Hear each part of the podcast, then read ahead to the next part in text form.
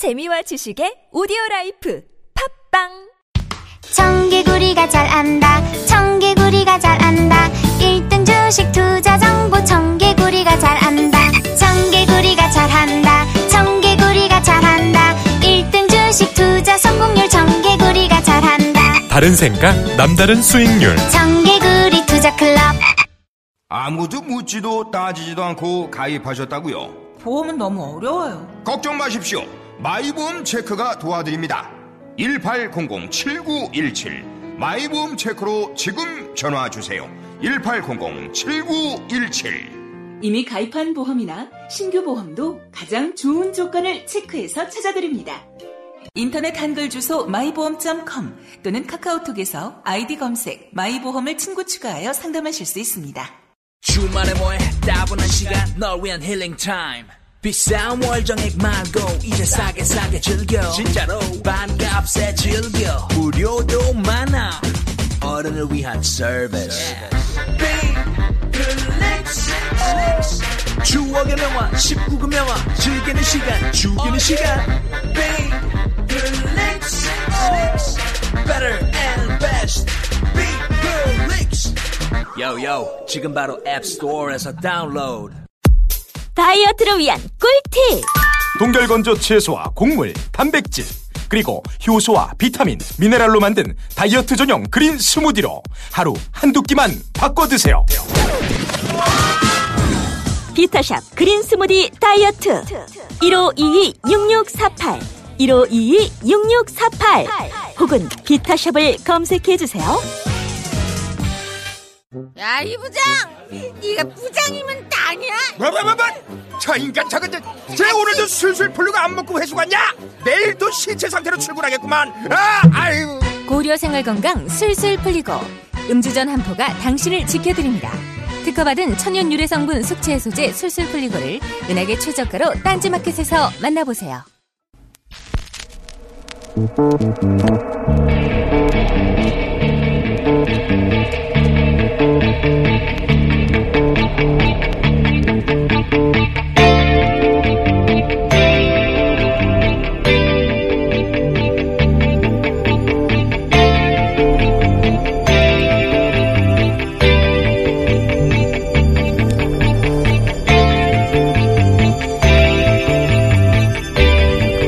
안녕하세요. 김호준입니다. 어제 MBC 신임 사장이 내정됐습니다. 임명박 시절 부당해고를 당했던 최승호 PD입니다. 자유한국당은 노조를 등에 업은 최승호 사장 선임으로 공영방송 MBC가 노영 방송이 됐다고 비판했습니다. 자신들이 집권하는 시절 MBC 장악을 위해서 국정원을 동원해 블랙리스트를 어떻게 작성했고 그 블랙리스트가 어떻게 실제 실행됐는지 이미 밝혀진 마당인데도 그때 MBC가 공영방송이었다고 주장하는 뻔뻔하면 둘째 치고라도 최승우 내정자가 노조를 등에 업었다는 비판은 과연 스스로 하는 말이 무슨 말인지 알고 하는 걸까 의심케 합니다. 최승우 내정자가 노조를 등에 업었는지는 저도 모르겠습니다만 자유한국당 주장대로 만약 등에 업었다면 그건 그야말로 경사 아닙니까? 조직 구성원들로부터 지지받는 사장 이건 대단히 바람직한 사장 아닌가요? 노조라는 단어만 들어가면 사람들이 자동으로 싫어할 거라고 생각해서 해본 비판인가요? 구성원들로부터 지역받, 지지받는 조직의 대표 이건 아주 상당히 매우 좋은 겁니다. 이건 칭찬이에요. 바보들. 김원준 생각이었습니다.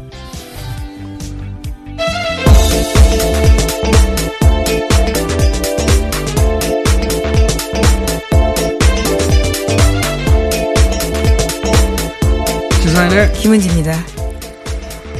자, 아, 오늘은 제가 자체 미니를 하나 할수 있어요.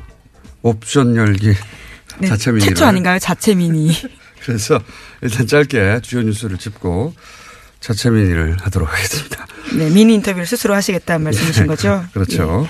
예, 아까 담당 PD도 깜짝 놀라시던데요. 어, 미니 누구랑 하냐고. 어, 나랑. 스스로 자체 미니를 하도록 하겠습니다. 자. 왜냐하면 이 옵션 열기 검색어 아직도 있어요. 예, 그렇죠. 네. 어제 하루 종일 실시간 검색 순위 1위였습니다. 그리고 뭐 종편도 여기다 대해서 뭐 그거 아니라고 반론도 하고 뭐 여러 가지 말들이 많은데 예. 제가 오늘 완전한 한삽 덮어가지고 네, 김어준이 묻고 김어준이 답한다. 뭐 이런 코너. 왜 그런 말을 해야 하는가. 자. 첫 번째 뉴스는 뭡니까? 네, 다스는 누구 겁니까? 관련된 소식입니다. 어제 참여연대와 민변이 다스의 비자금 의혹과 관련해서요. 이상은 대표이사와 성명불상의 실소유주를 서울중앙지검에 고발했습니다. 이게 너무 웃겨요. 성명불상 실소유주. 네, 여기서 성명불상의 실소유주는요. 사실상 이명박 전 대통령을 가리키는 네, 겁니다. 그건 전 국민이 다 아는 건데. 네. 어쨌든 법적으로는 여전히 성명불상 그렇죠. 실소유주가 맞죠. 예. 네. 이들 단체는 두 사람을 횡령, 범죄 수익 은닉 규제, 조세 포탈 등 혐의로 수사해달라고 요청을 한 건데요. 두 사람이 공모해서 2003년부터 2008년까지 다스의 해외 수입 원자재 가격을 부풀리는 수법으로 약 120억 원의 비자금을 만들었다라는 주장입니다. 그런 다음에 국세청의 추적을 피하기 위해서 43개의 차명 계좌에다가 관리했다라는 건데요. 뿐만 아니라 2007년 BBK 사건의 특별검사를 지냈던 정호영 변호사도 특수 직무유기 혐의로 고발했습니다. 정 변호사가 당시에 다스 비자금을 확인하고도 이를 수사하지 않은 채 덮었다라는 주장입니다. 아, 이건 뭐 저희가 몇 달째 하고 있는 이야기입니다. 예.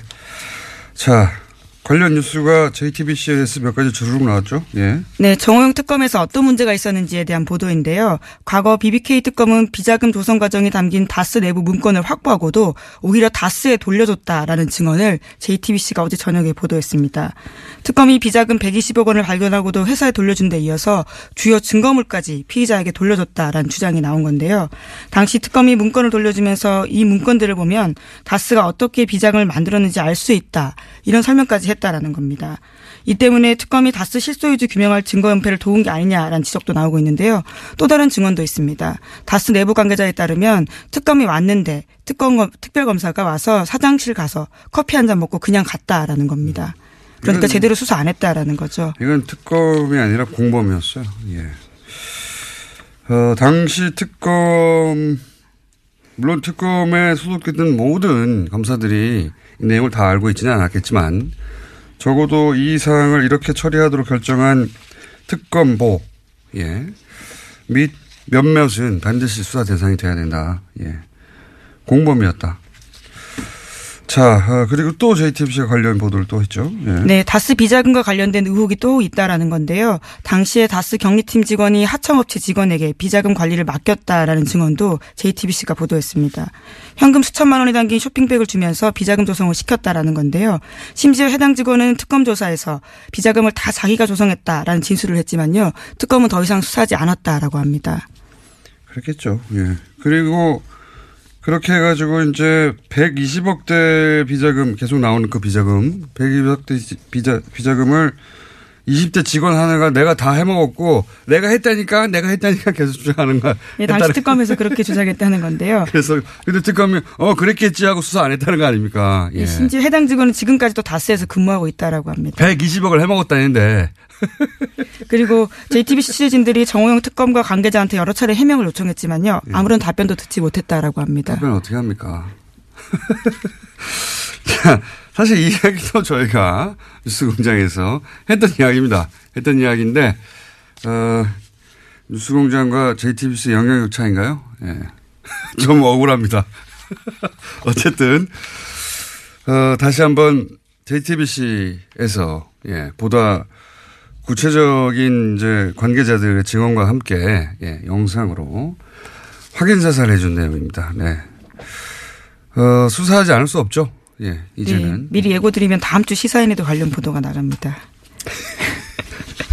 자, 그러면은 다른 거 전에, 예, 예. 제가 한 가지 좀 더 할까요? 이, 네. DJ 비자금 의혹 이거 굉장히 재밌는 뉴스예요. 예. 네, 오늘 아침 경향신문 보던데요. 2008년에 불거졌던 당시 DJ 비자금 의혹과 관련해서 제보자가 박주원 국민의당 최고위원이다라는 겁니다.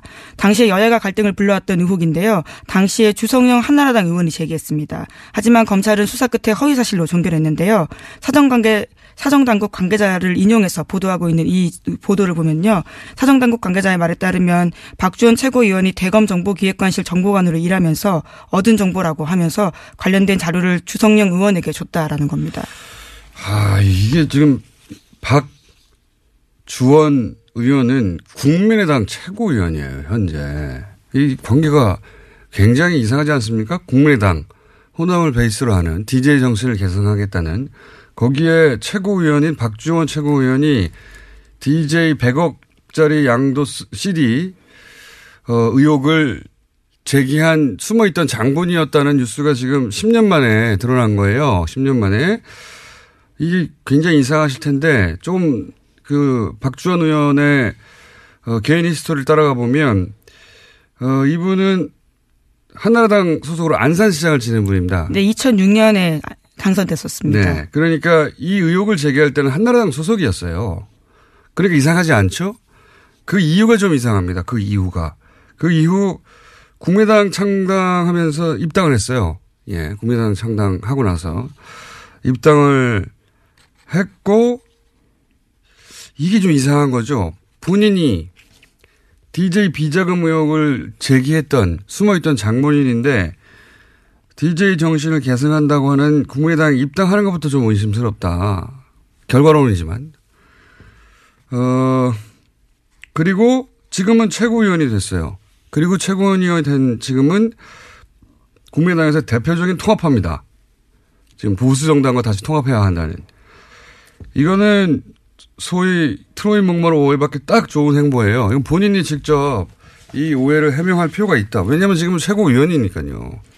근데 이게 지금 10년 만에 밝혀졌으니까요. 네, 물론 제보자와 관련된 이런 보도에 대해서는요, 박주원 최고위원이 해명을 한 게 있습니다. 경향신문 보도를 보면요, 자신은 이명박 전 대통령과 가깝지도 않고 공소시효가 지난 사건들에 대해서 말하는 건 적절하지 않다면서 이 사건으로 누구도 욕되게 하고 싶지 않다라면서 답변을 거부했다고 합니다.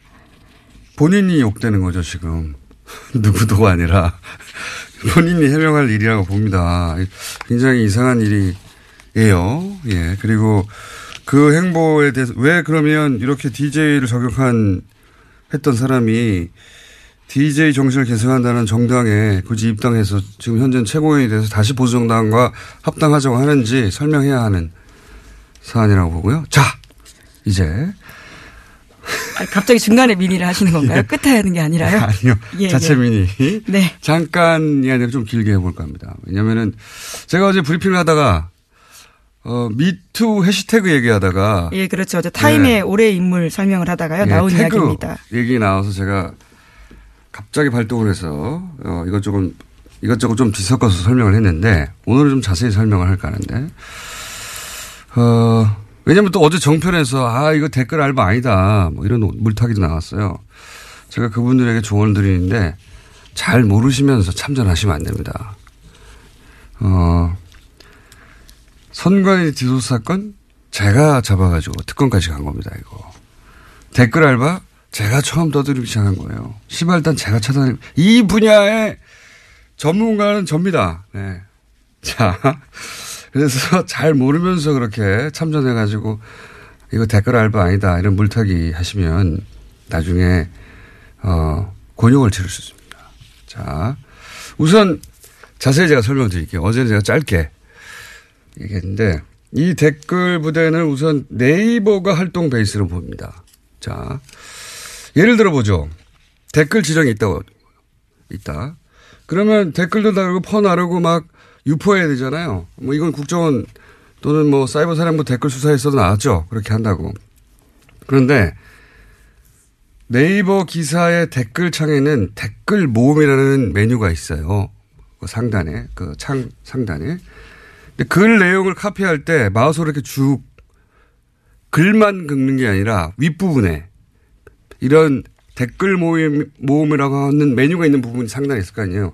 그걸 쫙 긁으면 댓글 모음 메뉴 바로 뒤에 화살표 모의 꺽쇠가 하나 있습니다. 꺽쇠. 이 꺽쇠 부분까지 카피를 하고 그걸 붙여 쓰기를 하면 이 꺽쇠 부분에 옵션 열기라고 하는 숨어 있는 텍스트가 있어요. 그게 복사가 되는 거예요.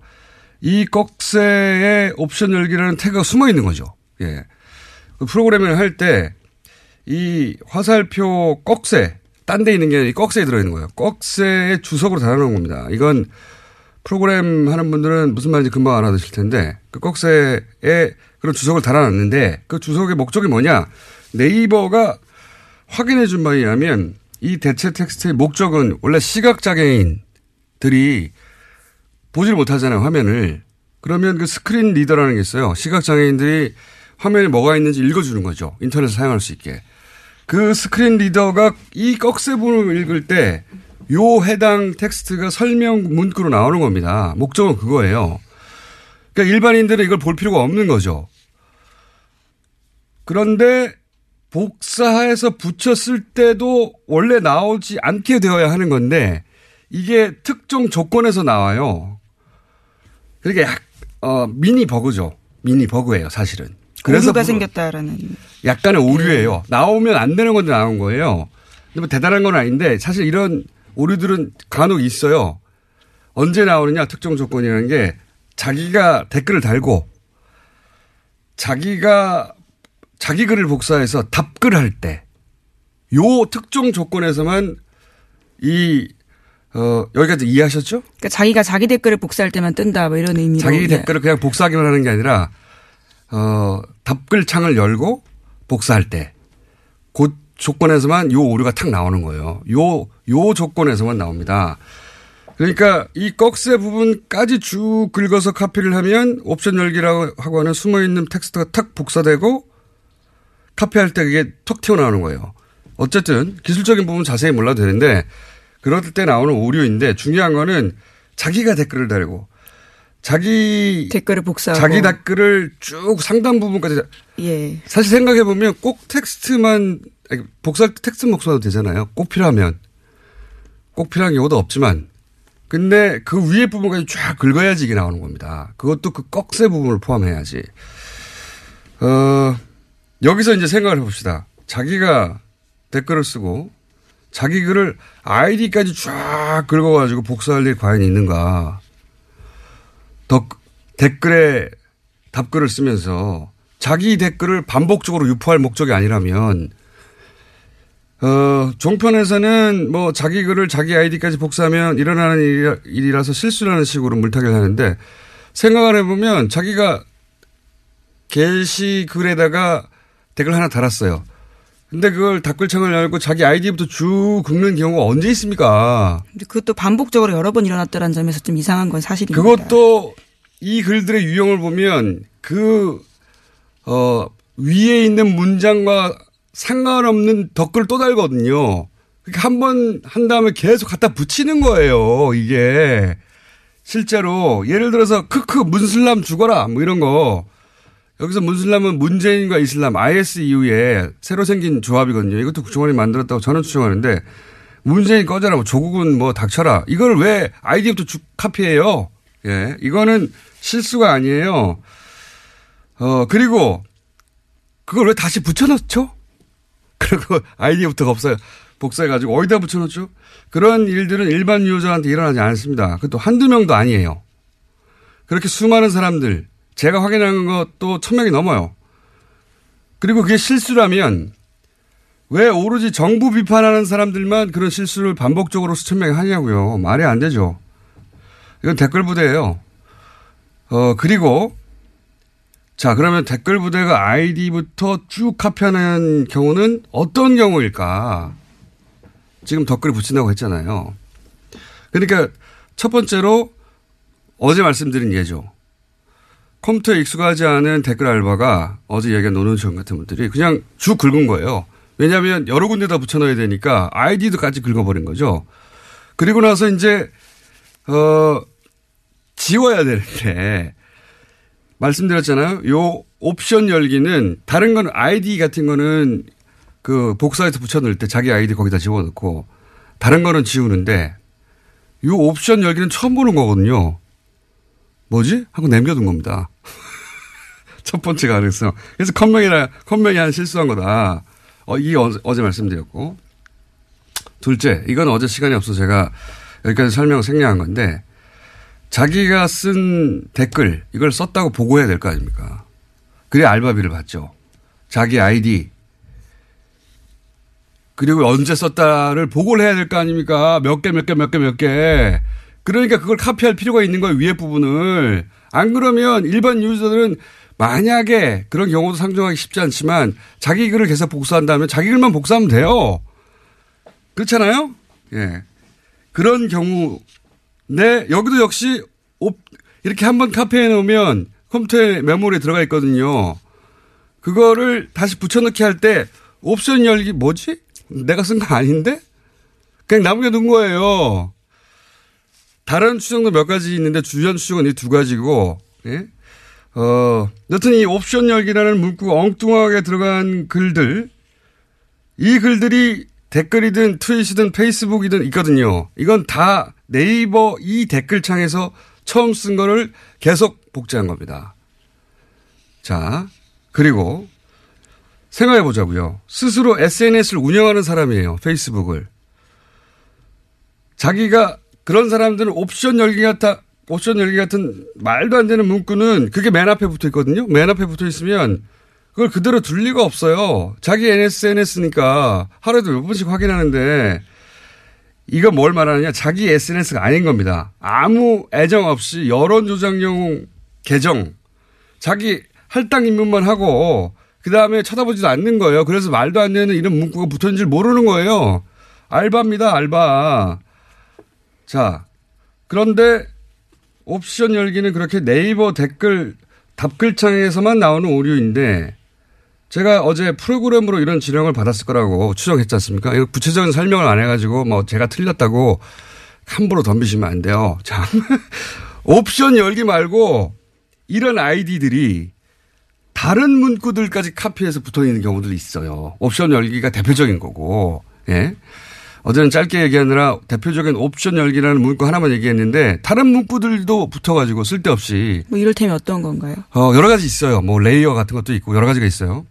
그러니까 자기가 쓴 글이 아닌 거예요. 분명히 카피한 겁니다. 어디서 카피한 건데 그 카피한 걸 안 지운 거가 있어요. 근데 그걸 그대로 트위터나 페이스북에 갖다 붙인 글들이 꽤 있습니다. 그래서 제가 이걸 보면서 아 이건 네이버 이외에 어떤 다른 어떤 프로그램의 어떤 프로그램 메뉴 부분을 긁다가 같이 붙이게 된 거구나 추정을 한 거예요.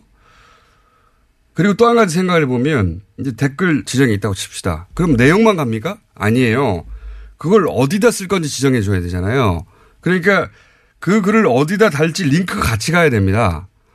이게 짧은 게 아니란 말이에요. 이걸 불러줄 수도 없어요. 그러면 카톡이나 메일 같은 걸로 보낼 수도 있어요. 물론.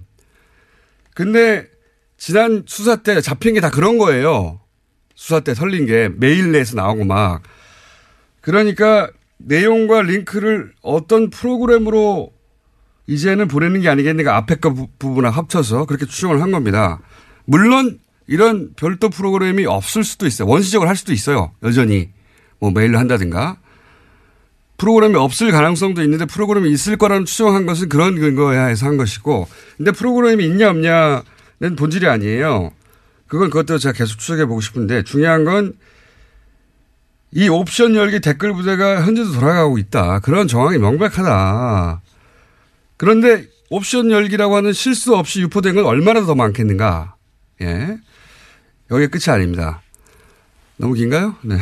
왜냐면은 자꾸 이렇게 어설프게 덤벼가지고 댓글 부대인 정황을 좀더 얘기해 볼게요. 제가 어제 방송한 직후에 이건 제 머리 싸움에 당한 겁니다. 이거 댓글 부대 운영하는 사람들이 제가 방송을 하자마자 옵션 열기에 붙어 있는 수많은 댓글들이 신속하게 삭제됐어요. 자, 네, 꽤 삭제됐다 그러더라고요.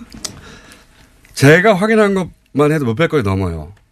뭐 몇천 건이 넘었고 넘을 겁니다. 엄청나게 많아요. 원래 있던 거 거의 다 없었어요. 검색하면 안 나와요, 이제. 그런데 이게 단순 실수다. 그러면 그 단순 실수한 사람들이 하필이면 그 시간이 다 실시간으로 뉴스 공장을 듣다가 한꺼번에 다 같이 게시판에 가가지고 어 나의 실수를 다 지워야 돼 다 없애버렸다? 이것도 말이 안 되는데 단순 실수인데 그걸 왜 줍니까? 어 내 실수했군 하고 말지. 더구나 여기가 제가 보기엔 이 한꺼번에 지운 거는 실수예요 저의 머리 싸움이 당했다. 그럴 줄 알았어요. 그리고 댓글만 지운 게 아니에요. 나 이럴 줄 알았어. 아이디도 없애버렸어요 아니 실수 좀 했다고 자기 아이들 자기가 없앱니까? 네, 하지만 실시간 캡처본들이 돌아다니고 있어서요. 그 내용들과 아이디가 남아 있긴 옵션 합니다. 열기 했던 아이디 확인해 보세요. 이것도 실수예요. 이거 왜 다 지우냐고. 놀래서 지운 거예요. 방송하니까. 어, 오히려 댓글과 아이디 삭제 안 했어야 합니다. 놀래서 삭제한 거지. 바보들. 그리고 또, 또 있습니다. 한 2분만 더 할게요. 이 옵션 열기, 옵션을 열기, 예. 문구는 제가 어제 처음 본 게 아니에요. 최근이 아니고 몇 년 전부터 본 겁니다, 이건. 몇 년 전부터. 그리고 다 그거는 진보 진영만 공격, 야, 당시 야당이죠. 야당만 공격하는 글이었어요. 아니면 안철수 대표 지지하거나, 안철수 대표, 아마 야당 분열 때문에 그랬겠죠. 안철수 대표 지지하는 트위터나 이런 데 옵션 열기 많이 붙어 있었어요. 그때 당시에. 예를 들어서 그 안철수 대표가 민주당 탈당 기자회견 할 때 그 안철수 대표의 기자회견문을 리트윗한 글 이런데 옵션 열기 이런 거 맨 앞에 띡 붙어 있는 글들 많아요. 현명한 결단을 지지합니다. 뭐 이러면서 또 하나 더 이 옵션 열기 트윗 계정 중에는 개설일이 2012년 12월인 게 있어요. 그런 것들이 제법. 그러니까 2012년 12월 대선 때 댓글 부대가 최고로 활, 왕성할 때 대량 생산된 계정들 중에 일부가 여전히 살아남았던 게 아니겠는가라고 저는 추정을 하고 한 가지만 더 할게요. 개인적으로 가장 이상한 부분은 이런 겁니다. 이런 걸 제가 하루 이틀 쳐다본 게 아니거든요. 어제 처음 얘기한 거지만. 어, 보통은 기사가 메인이 노출이 돼야 댓글이 달리죠. 어딘지 모르니까 일반인들은. 근데 저는 오래전부터 아, 요거는 댓글 보다 관심이 많겠는데 하는 기사가 뉴스가 있으면은 원래 뭐 수십 개 관련 기사가 있잖아요. 저는 그 수십 개를 다 클릭해 봅니다. 댓글이 어떻게 달렸는가 일부러 보려고. 그런데 그러다 보면 아직 메인에 안 걸렸는데 옵션 열기가 간혹 붙어 있는 게 있어요. 그러니까 그리고 나서 이 옵션 열기가 붙어 있는 수십 개, 수백 개의 글 기사 중에 하나는 어김없이 그 기사가 메인에 걸립니다. 그래서 제가 항상 의아했던 것은 그걸 몇 번 본 적이 있거든요. 그러니까 메인에 떠서 작업을 한 게 아니라 작업이 먼저 있고 그게 메인에 뜨는 경우 아니 이 댓글 작업자는 메인에 걸릴 줄 어떻게 알았을까? 개인적으로 가장 이상하게 생각했던 케이스들인데 종합적으로 여전히 댓글 보도는 여전히 운영된다 얘기를 하고요. 그리고 잘 모르시면 여기에 참전을 하시면 안 됩니다. 제가 제가 이 분야의 전문가입니다. 오늘은 미니 여기까지 할게요. 또 다른 미니가 아닌 것 같은데요. 뭐 제가 진행자가 될 거, 아니 진행자가 어제 될것 이제 같고요. 제가 예. 떡밥을 던졌더니 와르르 물어가지고 예 반가워서 미니를 이 미니를 할 사람이 없어요 국내에 그래서 자체 미니를 잠깐 좀 길게 하고 아 시간을 다 먹, 다 먹었네요 제가 네. 네.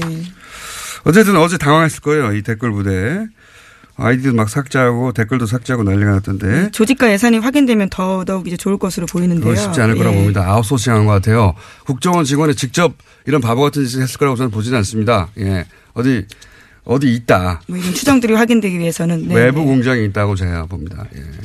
제가 댓글 부대 개인 스토커예요. 또 미니를 하셔야 될 것 같은데요. 아니 뭐 이제 욕에 대한 대응이 나오면 또 다시 제가 미니를 길게 야금 야금야금 하겠습니다.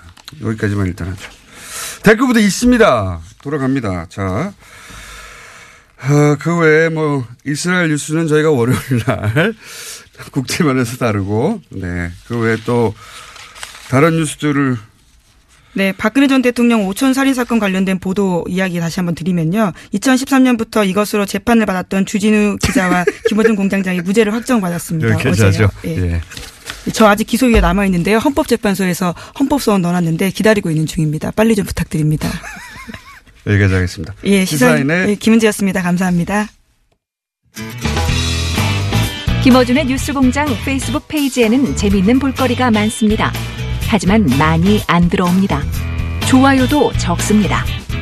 유튜브에서 김어준의 뉴스공장 눈으로 보는 라디오도 검색해보세요. 정말 재밌는데 다들 잘 모릅니다. 조회수도 적습니다. 김어준의 뉴스공장 생각보다 많은 일을 하고 있습니다. 특근도 하고 있습니다. 하지만 티가 안 납니다. 청취자 여러분의 많은 제보와 참여 부탁드립니다. 상품은 없습니다. 골반 잡자 바로 잡자 바디로직 허리 통증 바로 잡자 바디로직 몸매 교정 바로 잡자 바디로직 자세가 좋아지는 골반 교정 타이즈 바디로직 검색창에 골반 교정 바디로직 삐딱한 남성 골반 허리에도 역시 바디로직입니다. 바디로직의 효과를 못 느끼셨다면 100% 환불해드립니다. 자세한 환불 조건은 홈페이지를 참조하세요. 이거 차량용 핸드폰 거치대야? 응, 조인트라고 투힘에서 새로 나왔는데 얼마나 편한지 몰라. 동생은 인터넷 강의 볼 때 태블릿 거치대로 쓰고 우리 엄마는 요리할 때 레시피 보는 용도로 쓰기도 해. 조인트라고? 응, 우리 아빠는 골프 스윙 연습할 때도 셀카 거치대로 쓰시던걸? 그러면 나도 헬스 할 때 셀카 거치대로 쓸 수 있겠네. one, two, three 할 때 two, 힘 세다 할 때 힘, 투, 힘. 네이버에 투 힘을 검색해보세요. 팟캐스트 청취자의 사랑으로 무럭무럭 자라온 미궁 대장 사랑에서 너를 위한 헌정 유산균, 나를 위한 적중 유산균, 미궁 유산균 사랑 4종을 출시합니다. 그동안 묻지도 않고 따지지도 않고 그냥 막 섭취하던 유산균 시대와의 종말을 선언하세요. 골라먹는 유산균 사랑 4종 출시 기념으로 두 종류를 구매하셔도 반값만 받는 골라골라 50% 할인 이벤트 12월까지 신청하세요. 미궁 유산균 사랑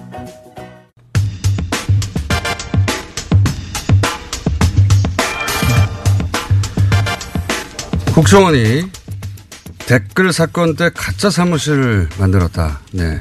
이미 밝혀진 바 있죠. 그런데 이 가짜 사무실을 다른 사건에서도 네. 만들었다는 의혹이 어제 제기됐습니다. 이 내용으로 기자회견을 했던 민변의 양승봉 변호사 스튜디오에 직접 나오셨습니다. 안녕하십니까. 네, 안녕하십니까. 자, 어, 제보를 받아서 지금 근데 그 제보가 편지로 왔다면서요? 예, 예. 민변의 특정 변호사에게. 예, 예. 제가 잘 아는 변호사인데. 아주 집요한 나쁜 변호사예요. 예. 어, 그 편지에 담긴 내용이 뭡니까?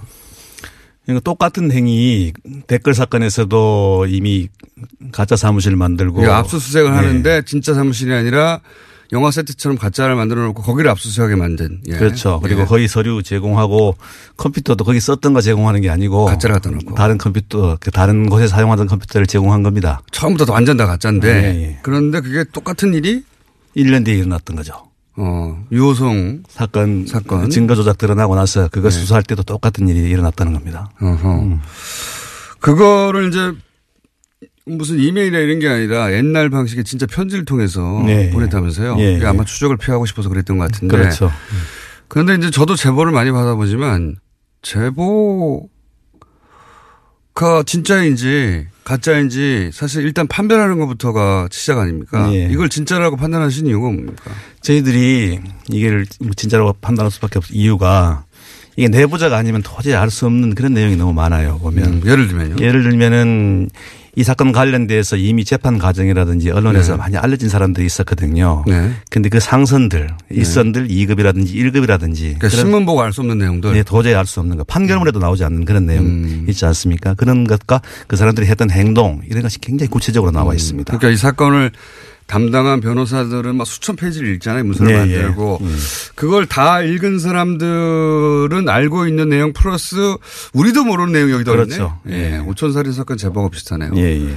그때도 사건 파일을 다 읽고 피의자인 제가 다 알고 있는, 제가 알고 있는 걸 다 알고 있고 플러스 모르는 것까지 알고 있는. 그렇죠. 그럼 믿지 않을 수가 없거든요. 예, 예. 그런 케이스였군요. 예. 근데 여기 모르고 있던 내용이 많이 나왔습니까? 위장 사무실 외에도? 예를 들면은 이 사람들이 어떻게 이제 준비를 했고 그다음에 이제 어떤 식으로 이걸 은폐하기 위해서 회의를 했고 그다음에 네. 이급이 어떤 일을 했습니다. 이급이 예를 들면 자기가 예산 결제를 하지 않습니까? 예. 근데 예산 결제를 했으면 그 서류가 남아 있잖아요. 예. 그걸 압수수색 들어오기 전에 빨리 없애라고 그냥 고래고래 가음을 지르고 난리를 쳤답니다. 음. 그리고 1급도 어떤 지시를 또 이걸 은폐하는 지시를 아. 구체적으로 했답니다. 구체적인 내용들이 들어있는 거구나. 예, 예. 내용들이. 아마도 추정인데 추정일 수밖에 없죠. 누가 보냈는지도 모르고 예. 마음을 알 수 없으니까. 이분은 이제 댓글 요 앞에 위장 사무실 관련해서 어 수사하다가 매우 의심스러운 죽음 둘이 있었지 않습니까? 예, 예. 그걸 보면서 어떤 화가 나거나 그랬던 분이 아닐까 싶기도 한데요. 그럴 수도 있습니다. 제가 봐서는 이분도 제가 봐서는 수사관이었을 것 같아요. 음. 이 수사관이었고 이 수사를 아마 개시할 때부터 굉장히 싫었을 거예요. 상식적인 사람이라면 이런 수사를 할 수가 없거든요. 음. 너무나 처음부터 거짓으로 점철돼 있었기 때문에 굉장히 하기 싫었을 거예요. 근데 지시에 의해서 계속 수사도 하고 계속 진행했는데 결국은 무죄가 됐고 증거 이조까지 나와버리지 않았습니까? 음. 그런데 막말로 덤태기는 수사관이라든지 밑에 하부 사람들이 다 지게 되고 음. 위에 윗선들은 그대로 승진하고 지금도 그 자리에서. 예, 음. 호가호위하고 있기 때문에 굉장히 분노를 많이 느꼈을 것 같아요. 수사를 했던 쪽이거나 아니면 국정원 내부에서 수사를 당했던 쪽이거나 어쨌든 이 수사 당시 내막과 굉장히 깊은 관련이 있는 사람이 네. 아니면 모르는 내용들이라는 거죠. 예, 네. 분명히 수사관이었을 것 같습니다. 제가 봐서 개인적으로 추정하시기에. 예, 예.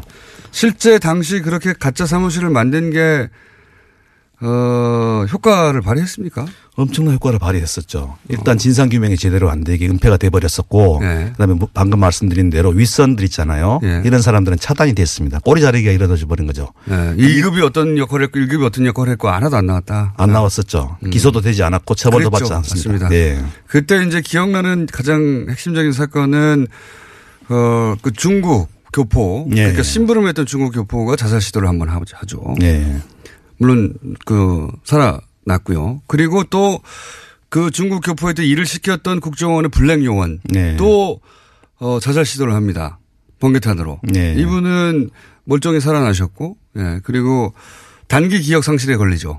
그렇죠. 그래서 단기적으로 그 부분만 기억나지 않는다고 하고 흐지부지 돼버렸어요. 네. 그랬던 사건인데 그러면서 가짜 사무실도 동원이 된 거군요. 네. 이분이 자살을 시도했던 이분이 자기가 만약에 해임이 되게 되면 가짜 사무실을 만들었던 사실을 언론에 다 알려버리겠다 이런 식으로 협박을 했어요. 국정원을 상대로. 아, 이, 이 제보에 의하면 그렇습니까? 그렇게 되어 있습니다. 제보에. 음. 오, 역시 이분을 건드릴 수가 없었던 거예요. 음. 이분이 현직 가장입니다. 블랙 요원이라기보다는 가장이죠. 그때는 블랙 요원이라고 이제 네. 언론이 나왔는데 네. 진짜 블랙인지 모르겠습니다. 근데 그러면 그렇게 해서 요 사안에 연루되었던 일부 국정원 직원들이 있긴 있지 않습니까? 네. 윗선은 안 나왔다 하더라도 이제 이 편지는 그 윗선들에 대해서 구체적으로 얘기를 해- 했으니까 이제 수사가 시작될 수밖에 없겠네요. 네. 이거는. 네. 그렇죠. 그런데 그때 어쨌든 동원됐던 직원들, 드러났던 직원들, 이 사람이 다 했다고 지목됐던 부하 직원들의 재판은 어떻게 됐습니까? 현재. 1심에서는 그 1년부터 그 2년 6개월까지 다 징역형 4명 다 징역형이 선고됐었습니다. 실형이 선고됐는데. 예. 근데 항소심에 가서 네. 한 명한테 저희들 표현으로는 몰아주기. 아하. 한 명이 2년 6개월 받았던 분이 4년 받고 예. 나머지 세 분은 두 명이 선고유예를 받아버리고 선고유예를요. 예. 네. 한 명이 벌금 천만 원을 받았습니다. 다 나왔네요. 너무 충격적인 판결이었어요. 어. 이런 중체대한 범죄에 대해서 선고 선고유 두 명. 아니 멀쩡한 사람을 간첩으로 만들었는데 국가기관이 그리고 이거는 또 증거 위조에 관련된 그러니까요. 사안이었는데 이렇게 그냥 가볍게 항소심에서 한 사람이 다 몰아받고 나머지는 풀려났다. 예, 예. 복귀를 했, 현직으로 복귀를 한, 거- 했어요. 아예 네. 현역으로. 그래서 뭐 다른 데 발령받고 이렇게 나갔, 나갔다고 돼 있습니다. 제보에도. 하, 참. 그러니까 한 사람 딱 한 사람 4년으로 네. 어, 실형 몰아주고 나머지는 사실상 다 풀려나서 사실은 다 일선으로 풀려났습니다. 복귀했고 게다가 그 위에 간부들은 아예 수사도 받지 않았고 네. 그런데 이제 그 과정 전체를 보고 또 게다가 원조 위장 사무실에 관여됐던 두 사람이 미심쩍은 사망에 이르고 이러다 보니 어떤 누군가가 도저히 참을 수가 없다 하고 알고 있는 내막을 편지로 제보를 하였다. 이거, 이런 내용이네요. 이분이 그러니까 누구를 조사하면 바로 알 수 있다. 이런까지 자세하게 알려줍니다. 기왕 편지를 쓰기로 했으니 네. 수사가 시작되면 바로 드러날 수 있을 정도로 구체적으로 썼겠네요. 네. 아주 자세합니까? 그 내용을 세부적으로 밝히지는 않았는데 네. 누구누구를 조사하면 이렇게 위장 사무실을 만들어서 방해했다는 것을 바로 알 수 있다 하면서 누구를 조사하라고 실명까지 제시를 하고 있습니다. 그렇군요. 조사하다가 정 안 되면 이분이 결국 나설 수도 있긴 하겠습니다. 그럴 수도 있겠습니다. 정, 정정 안 되고 부인하면. 대단한 제보네요. 네. 이런 정도로 구체적인 제보는 잘 기억이 안 나는데요. 네, 관계자가. 그러면 이게 새로 어떻게 되는 겁니까? 그 다음 절차는 재수사가 이루어진답니까? 어떻게 되는 겁니까? 저희들이 어저께 또 검찰에 고발장을 접수했습니다. 음. 그리고 이번 이분은 진정 상태로 들어갔는데 저희들이 네. 정식으로 고발을 접수했고 검찰에서도 수사를 인지하고 이 정도 되면 뭐. 안할 네. 수가 없을 겁니다. 안 할 수가 없겠네요. 예. 자, 그러면 당시 사실 검찰의 책임도 묻지 않을 수 없어요. 당시 그 전체 과정 이런 가짜 증거를 내밀고 가짜로 전체 사건이 이루어졌는데 검찰은 그러면 이 가짜를 단 하나도 제대로 검증하지 못했고 못했을 뿐만 아니라 뭐 사실상 국정원이 바- 원하는 방향대로 갔지 않습니까? 네. 그러니까 유호성 씨를 조사할 때 기소하고 할 때. 네. 검찰에 대한 책임을 묻는 부분은 혹시 없습니까? 그 안에서? 국가보안법 사건이 유일하게 검찰이 좀 의리되는 그런 사건이더라고요 보니까 오히려 국정을 약간 그렇죠. 휘둘리는 맛이 맞습니다. 좀 있습니다. 예. 많이 휘둘리는 맛이 예, 있죠. 그런데 검찰도 이우성 사건 그 재판을 진행하면서 또 수사 단계에서부터 분명히 의심적 그 미심적인 부분을 느낄 수밖에 없었거든요. 네. 근데 그냥 계속 고해버리더라고요 보니까. 그래서 저는 정진이 좀 약간 좀 의문이었고 한심함도 좀 느꼈었는데 실제로 유성 그 출입 경 기록이 위조됐다는 사실은 항소심에서 그 위조 증거가 나왔잖아요. 예. 근데 1심에서도 굉장히 그게 말이 많이 주고받았었습니다. 어. 진짜 기록 너가 갖고 있지 않느냐 내놔라 했는데 계속 없다고 하더라고요. 네.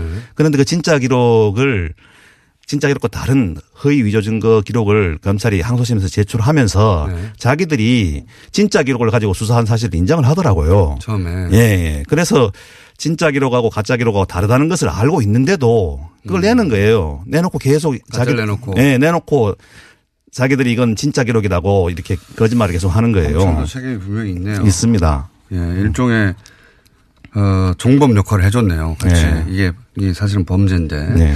그런데 제가 이제 여기까지 하고 일단 어, 수사가 시작되면 정 뭐 좀 구체적으로 한번 더 보실게요. 수사가 시작되기 시작하면 누가 언제 어떻게 뭐 이런 이야기를 어, 검찰 수사를 촉구하는 의미에서라도 한 가지만 딱 여쭤볼게요. 어, 지난달 국정원 적폐청산 TF가 서울시 공무원 간첩 조작 사건을 다뤘어요. 네. 그렇죠?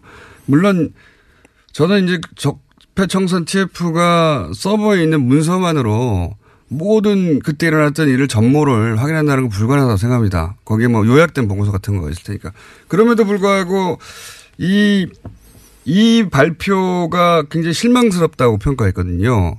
그 이유를 좀 설명해 주십시오.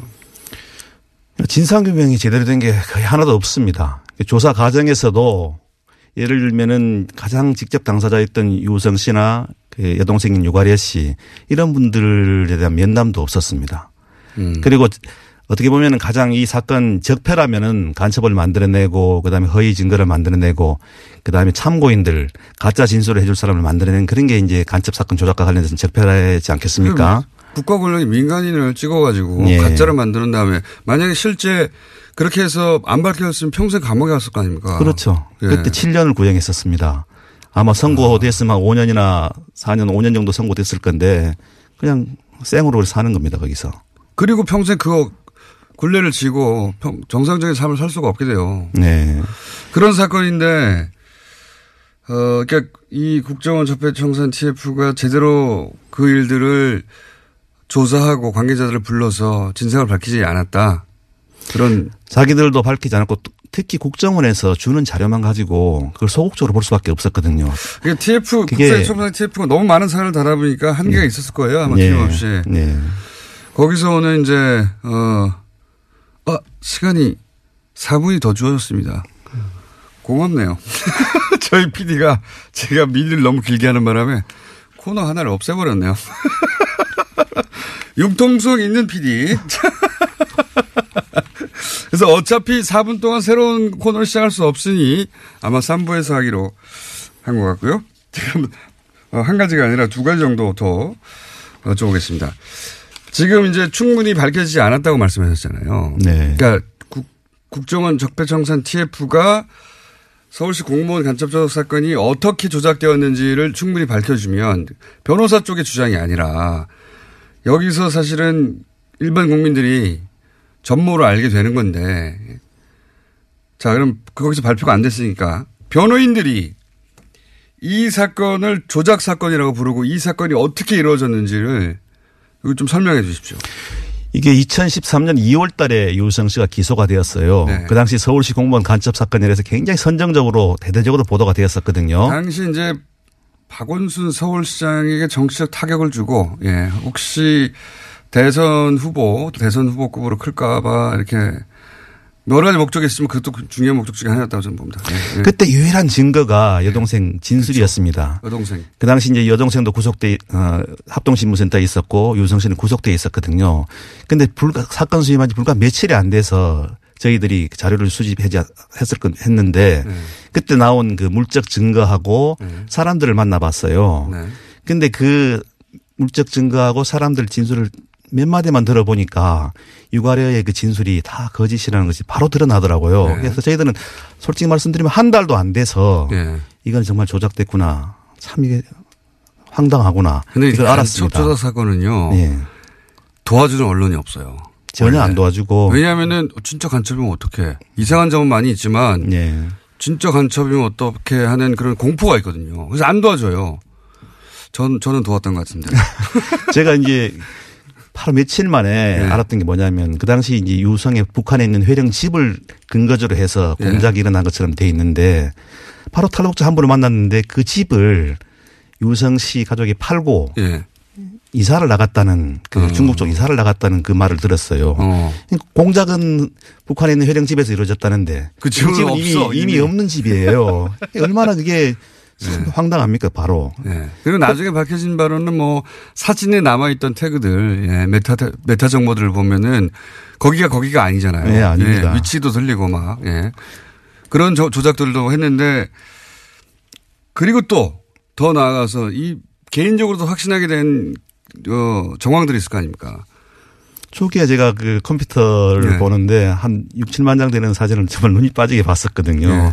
거기 보니까 그게 이제 중국에서 찍은 사진이 나왔는데 네. 예를 들면 10장의 사진이 있으면 중국에서 찍은 사진도 섞여 있고 네. 그다음에 옛날에 어릴 때 북한에서 찍었던 앨범에 있는 사진 있잖아요. 네. 그것도 유성 씨가 찍어서 왔거든요. 그러니까 한 파일에 섞여 있어요. 예. 중국에서 찍은 사진하고 북한에서 찍어 있는 사진이.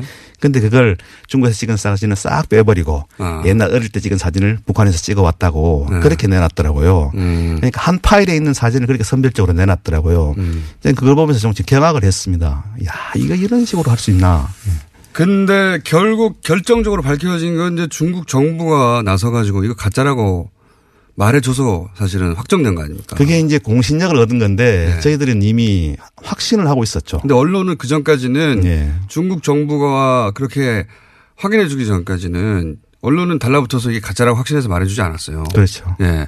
그거 어떻게 얻어낼 수 있어요? 중국 정 어, 얻어낼 수 있었습니까? 그냥 법원을 통해서 네. 정식으로 공문을 보낸 겁니다. 근데 여태까지는 그럴 경우 중국에서 확인해 준 적이 없다면서요. 없는데 이거는 중국의 공문서잖아요. 예. 그래서 약간 중국의 자존심을 좀 걷는 것 같아요. 예를 들면 사적 문서에 대해서 위 변조가 일어나면 예. 개인끼리 해결해라 이런 식이었을 건데 여태까지 그래서 그 중국 정부가 그렇게 답을 준 적이 없었다고 하던데. 검찰이 맞대응을 했거든요. 저희들이 사실조회 하니까 검찰도 사실조회를 하더라고요. 안 오는 거 아니까. 이때까지 안 왔으니까. 예. 국정원도 중국 정부가 그런 답신을 한 적이 없으니까 자신있게 이걸 한 건데. 예. 근데 하필이면 중국 공식 문서를 건드리는 바람에 중국 정부가 답을 했다. 네.